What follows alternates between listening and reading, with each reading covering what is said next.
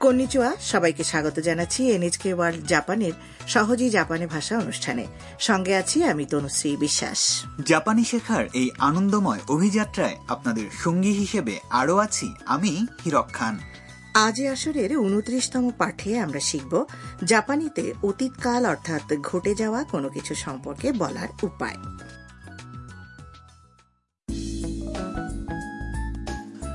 Vietnam থেকে জাপানে পড়তে আসা তাম, একই ভাড়াটে বাড়ির আরেক বাসিন্দা, চীনা ফটোগ্রাফার মিয়া এবং তাদের রোবট বাড়িওয়ালি হারুসান, এ মুহূর্তে হারুসান হাউস নামের বাড়িতে বসে গল্প করছে। গত রোববার কামাকুড়ায় এক মন্দিরে অনুষ্ঠিত একটি পিয়ানো কনসার্টে গিয়েছিল মিয়া। সেখানে তার তোলা ছবিগুলো এখন সে দেখাচ্ছে সবাইকে। এসব ছবি দেখতে দেখতে হঠাৎ বিস্মিত হলো তাম। তবে সবার আগে চলুন শুনি উনত্রিশতম পাঠের কথোপকথন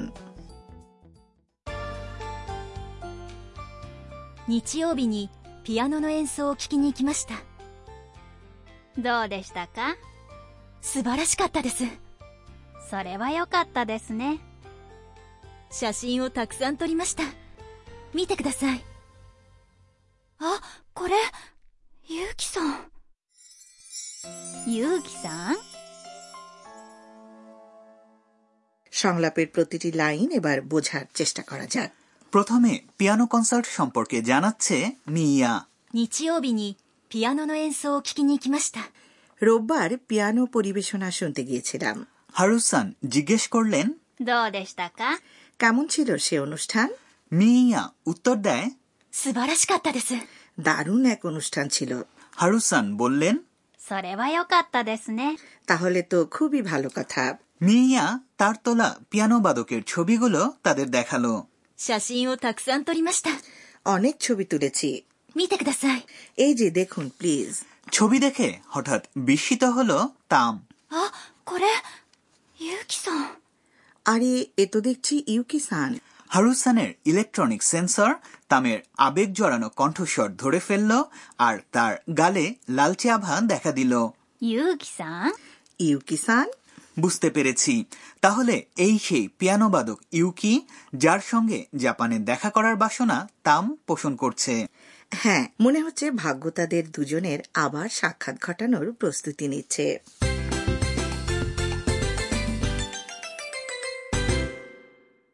আজকের মূল বাক্য হচ্ছে পিয়ানো পরিবেশনা শুনতে গিয়েছিলাম ピアノの演奏を聴きに行きました ঘটে যাওয়া কোনো কিছু সম্পর্কে জাপানিতে বলতে চাইলে এই বাক্যটির গঠন প্রণালী খুব কাজে আসবে। মূল বাক্যটি বিশ্লেষণ করা যাক। পিয়ানো। শুনেই বুঝতে পারছেন এটা হলো পিয়ানো। মানে পরিবেশনা আর এই দুটি বিশেষ্যকে নো দিয়ে যুক্ত করার ফলে হয়েছে পিয়ানো অর্থাৎ পিয়ানো পরিবেশনা। লক্ষ্য করুন এরপরে ও পার্টিকেল ব্যবহার করা হয়েছে। কারণ জাপানিতে কর্মপদের পরে এই পার্টিকেল বসে। মানে হল শোনার জন্য বা উদ্দেশ্যে এবং ইকিমাস্তা মানে গিয়েছিলাম। এটা হলো যাওয়া অর্থাৎ ইক। ক্রিয়াপদের মার্জিত অতীত রূপ আজকের ব্যাকরণের আলোচ্য পয়েন্ট হচ্ছে শুনতে গিয়েছিলাম। এখানে কথাগুলোর মধ্যে আছে ক্রিয়াপদ কিকু। মানে শোনা। এই ক্রিয়াপদের মাস রূপ হল কিকিমাস। এবার এখান থেকে মাস অংশটি সরিয়ে ফেলুন তাহলে রয়ে যাবে কিকি। এবং এর সঙ্গে জুড়ে দিন উদ্দেশ্যবোধক পার্টিকেল নি। তার মানে হল কোনো কিছু করার উদ্দেশ্য বোঝাতে আমরা জাপানি ক্রিয়ার মাস রূপ থেকে মাস অংশটি সরিয়ে নেব এবং সেখানে জুড়ে দেব পার্টিকেল নি তাই তো? ঠিক তাই। আজকের মূল বাক্যটিতে আছে পিয়ানো বাদন শোনার লক্ষ্যে বা উদ্দেশ্যে বা জন্য গিয়েছিলাম। এ কারণে পিয়ানো নয়েন্সো এনসো অংশের পরে শুধু বলুন ইকিমাশিতা অর্থাৎ গিয়েছিলাম। বন্ধুরা এবার আপনাদের পালা শুনে শুনে বলুন।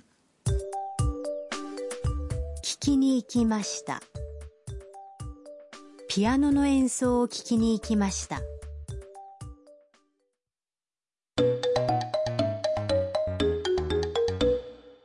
এবার একটি নমুনা সংলাপ শুনুন যেখানে ঘটে যাওয়া বিষয় নিয়ে কথা হচ্ছে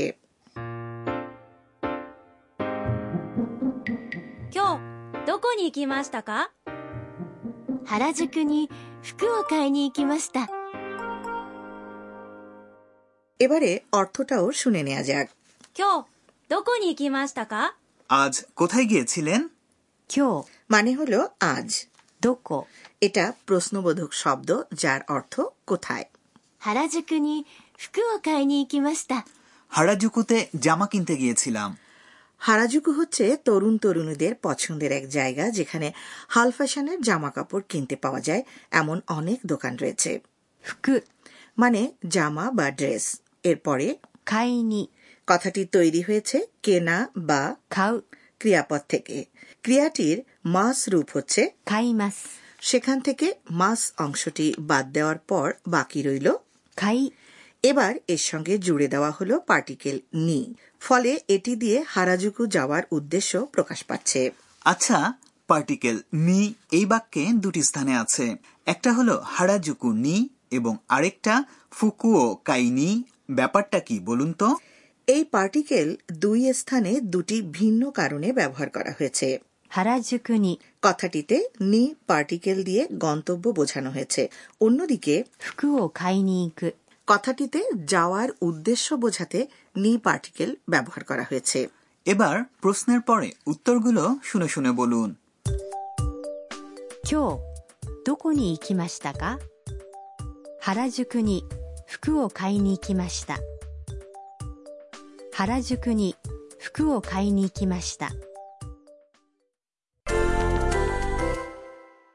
অন্যান্য আরও কিছু উদ্দেশ্যে যাওয়ার কথা জাপানিতে বলা অনুশীলন করা যাক।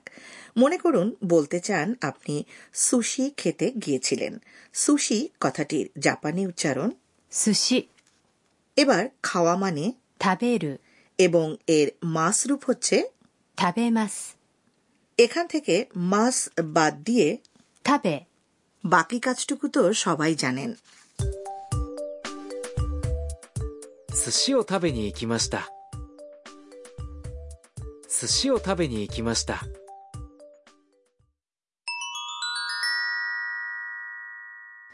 এবারে আরও শিখি পর্ব আজ শিখব সপ্তাহের বারগুলোর জাপানি নাম প্রত্যেকটি নাম শুনে শুনে বলুন সোমবার মানে হলো 月曜日、 মঙ্গলবার 火曜日、 বুধবার মানে 水曜日、 বৃহস্পতিবার 木曜日、 শুক্রবার হচ্ছে 金曜日、 শনিবার 土曜日、 এবং রবিবার হলো 日曜日、 আজকের স্কিটে মিয়া বলেছে 日曜日にピアノの演奏を聴きに行きました。 ধরতে পেরেছেন তো সেদিন কি বার ছিল রোববার তাই না ঠিক ধরেছেন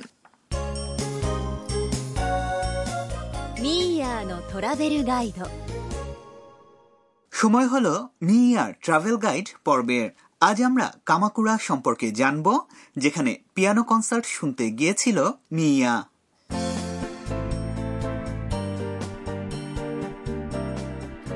টোকিও থেকে ট্রেনে করে প্রায় এক ঘণ্টার পথ পেরুলেই জনপ্রিয় পর্যটন স্থান কামাকুরা কিন্তু সে যেন এক ভিন্ন জগৎ। আটশো বছরেরও বেশি আগে এখানেই প্রতিষ্ঠিত হয়েছিল প্রথম সামুরাই সরকার। সামন্ত সামুরাই গোষ্ঠী মিনামতোর স্মৃতি বহন করে চলেছে। এখানে অবস্থিত সুরুগাওকা হাচিমাঙ্গু সিন্ত মন্দির। এই কামাখুরা শহরেই অবস্থিত বিখ্যাত সুবিশাল বৌদ্ধ মূর্তি, যার উচ্চতা এগারো মিটার। এছাড়াও রয়েছে অনেক প্রাচীন সিন্ত ও বৌদ্ধ মন্দির। সেদিক থেকে কামাকুরাকে ঐতিহাসিক শহর বলা যায়। সত্যি, কিন্তু কেবল ঐতিহাসিক গুরুত্বই নয় কামাখুরার নৈসর্গিক সৌন্দর্যও কম কিছু নয়। একদিকে যেমন এখানে হাইকিং করে পর্বতারোহণের আনন্দ পেতে পারেন, তেমনি শহরময় উপভোগ করতে পারেন বসন্তের চেরি ফোটা, বর্ষাকালের হাইড্রাঞ্জিয়া আর শরতের বর্ণিল পল্লব। আবার রিল্যাক্স করতে চাইলে ঘুরে বেড়াতে পারেন সুসজ্জিত পরিপাটি দোকানপাট আর অগণিত ক্যাফেগুলোতে।